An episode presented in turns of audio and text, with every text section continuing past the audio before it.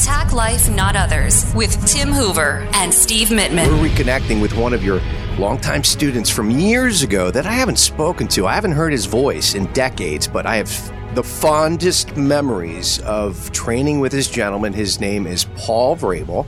Paul, welcome to the show. Oh, great to be here. Thanks for having me, Steve. Tim, great to reconnect the foundation that we all have that we share together. Life has taken us different directions, but we all still have that commonality and that bond of what was formed from 30 plus years ago. So, what's going on in your life? Yeah, yeah, thanks. Uh, you know, I've been living down in uh, Virginia, and uh, you know, my family uh, and my parents would still live in the area, so I'd stop by. You know, wanted to reconnect, and uh, you know, as a lot of us, you know, our lives get really busy. We get families, we get kids, we're going uh, all over the place. And, uh, you know, I wanted to reconnect, you know, for a couple reasons. One, we have a bond of the martial arts. Two, for a lot of the teachings that I learned, you know, many, many years ago when I started training, you know, with Tim. And, uh, you know, one of them in particularly was, uh, was focus, you know, and it helped me through my life from school to career to family to where I am today. And I wanted to, uh, you know, get back with you guys, and because uh, you guys got something special going on.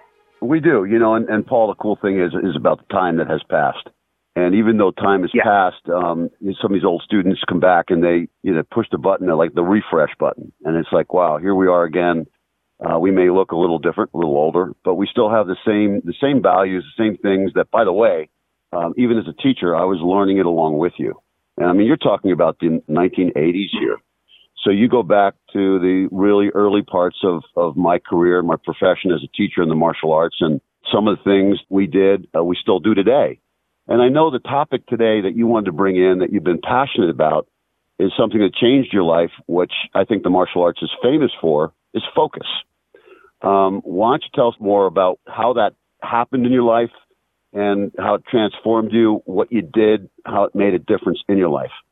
Yeah, when I started, you know, and I walked into your dojo, you know, so many, so many decades ago, you know, I was told about the school, wasn't far from my house, and I thought, oh yeah, it seems neat. I'm kind of interested. Let me try it. You know, it wasn't like I had a big objective, like, you know, some parents, you know, will get their kids into martial arts, you know, for focus or discipline or so. And those are all great objectives, and they should be but you know i didn't have an objective you know i'm this uh you know 14 year old kid walking in and you know getting permission from my parents. Can I try this? You know, and so I walk in. What it was is I was an average C student. And it wasn't like I was going there to get my grades, you know, Tim, you're a great instructor. You didn't teach me calculus. So, but it was, it was wonderful that you started to teach focus and how to focus and these techniques that you taught were phenomenal. And it was from, you know, of course, focus in when you're in the dojo and you're sparring.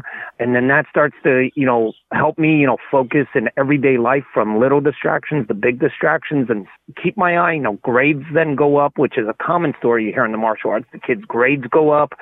And then it just helped me through college and career. So, you know, you, you gave us a lot of great tips. And I remember one specific tip was I remember us meditating, you know, at the end of class, hard workout, we're tired.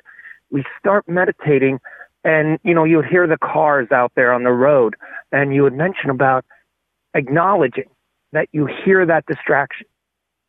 Let it go, acknowledge it, let it go, and come back to where you are in the moment of the focus.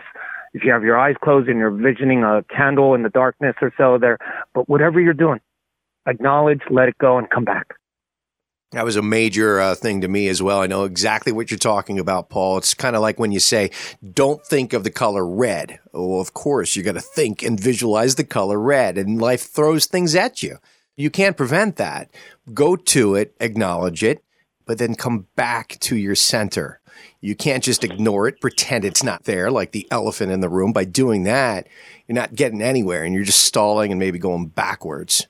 As simple as that sounds, go to it. Go to the sound, go to the sight, go to the distraction as long as you come back to home base. Yeah, yeah, it's kind of like 40 years of doing this and you know, you kind of have to continually practice it every day, you know.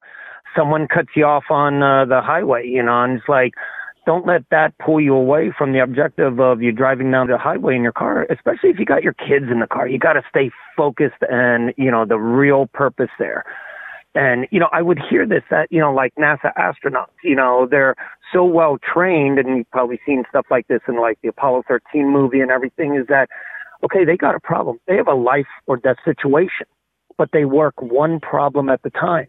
And it's something that I've tried to teach my kids is when you're frustrated because you got a bunch of these problems and you can think about all these problems, you focus on one problem at a time. And they would say, work the problem, work the problem, work the problem.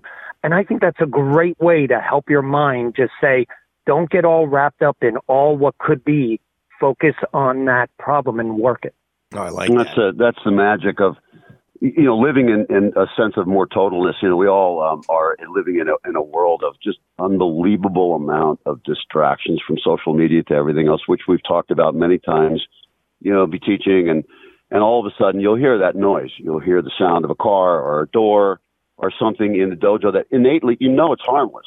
I mean, you know it's not something that's going to get in the way, but 90% of the students will turn their head and look, even though they know it's a door, it's not a threat. They will let it get in the way of their potential of learning. And it's one of the hardest things as a teacher to teach and to also stay with as you walk into a class of 20 students, whether they're kids or adults. You know, you're the band leader, and that teacher has to make sure that the focus now becomes one that we're not fragmented and it's it's just together. And when you do that, there's a certain energy that comes up, and that energy turns into teaching um, in, in a sense of totalness. And then you walk away and you feel refreshed. Your body feels good. Your mind feels great because you eliminated all that trash. It's been such a great profession. No, I can't teach calculus. All kidding aside, and there's a lot of things that I can't do. But one thing I can do is teach focus the gate, that huge door that opens in your brain that allows you to then see the world in a different way. You can achieve things because you're putting your whole mind, not half of it. You're putting your whole mind into the moment and seeing the potential of that is amazing. Yeah, and that's part of me, you know, wanting to reconnect, wanting to see guys, you know, besides what we've shared and, you know, so uh, long ago and everything. I wanted to come back and also say thank you. Thank you for that core foundational element that has carried me through life. It's really, really helped. So thank you. Oh, well, thanks, Paul. I appreciate the compliment. And thanks for coming on the show. And it's just great to hear from you. Thanks for being here. Yeah, thank you. Great Paul. to be here. Thank you, Tim. Thanks, Steve. Thank you for listening to Attack Life, Not Others. Subscribe to our podcast. And for more on our way of life through the martial arts, go to hooverkarate.com. This has been a Steve Mittman social media creation. Steve Mittman, socialmedia.com.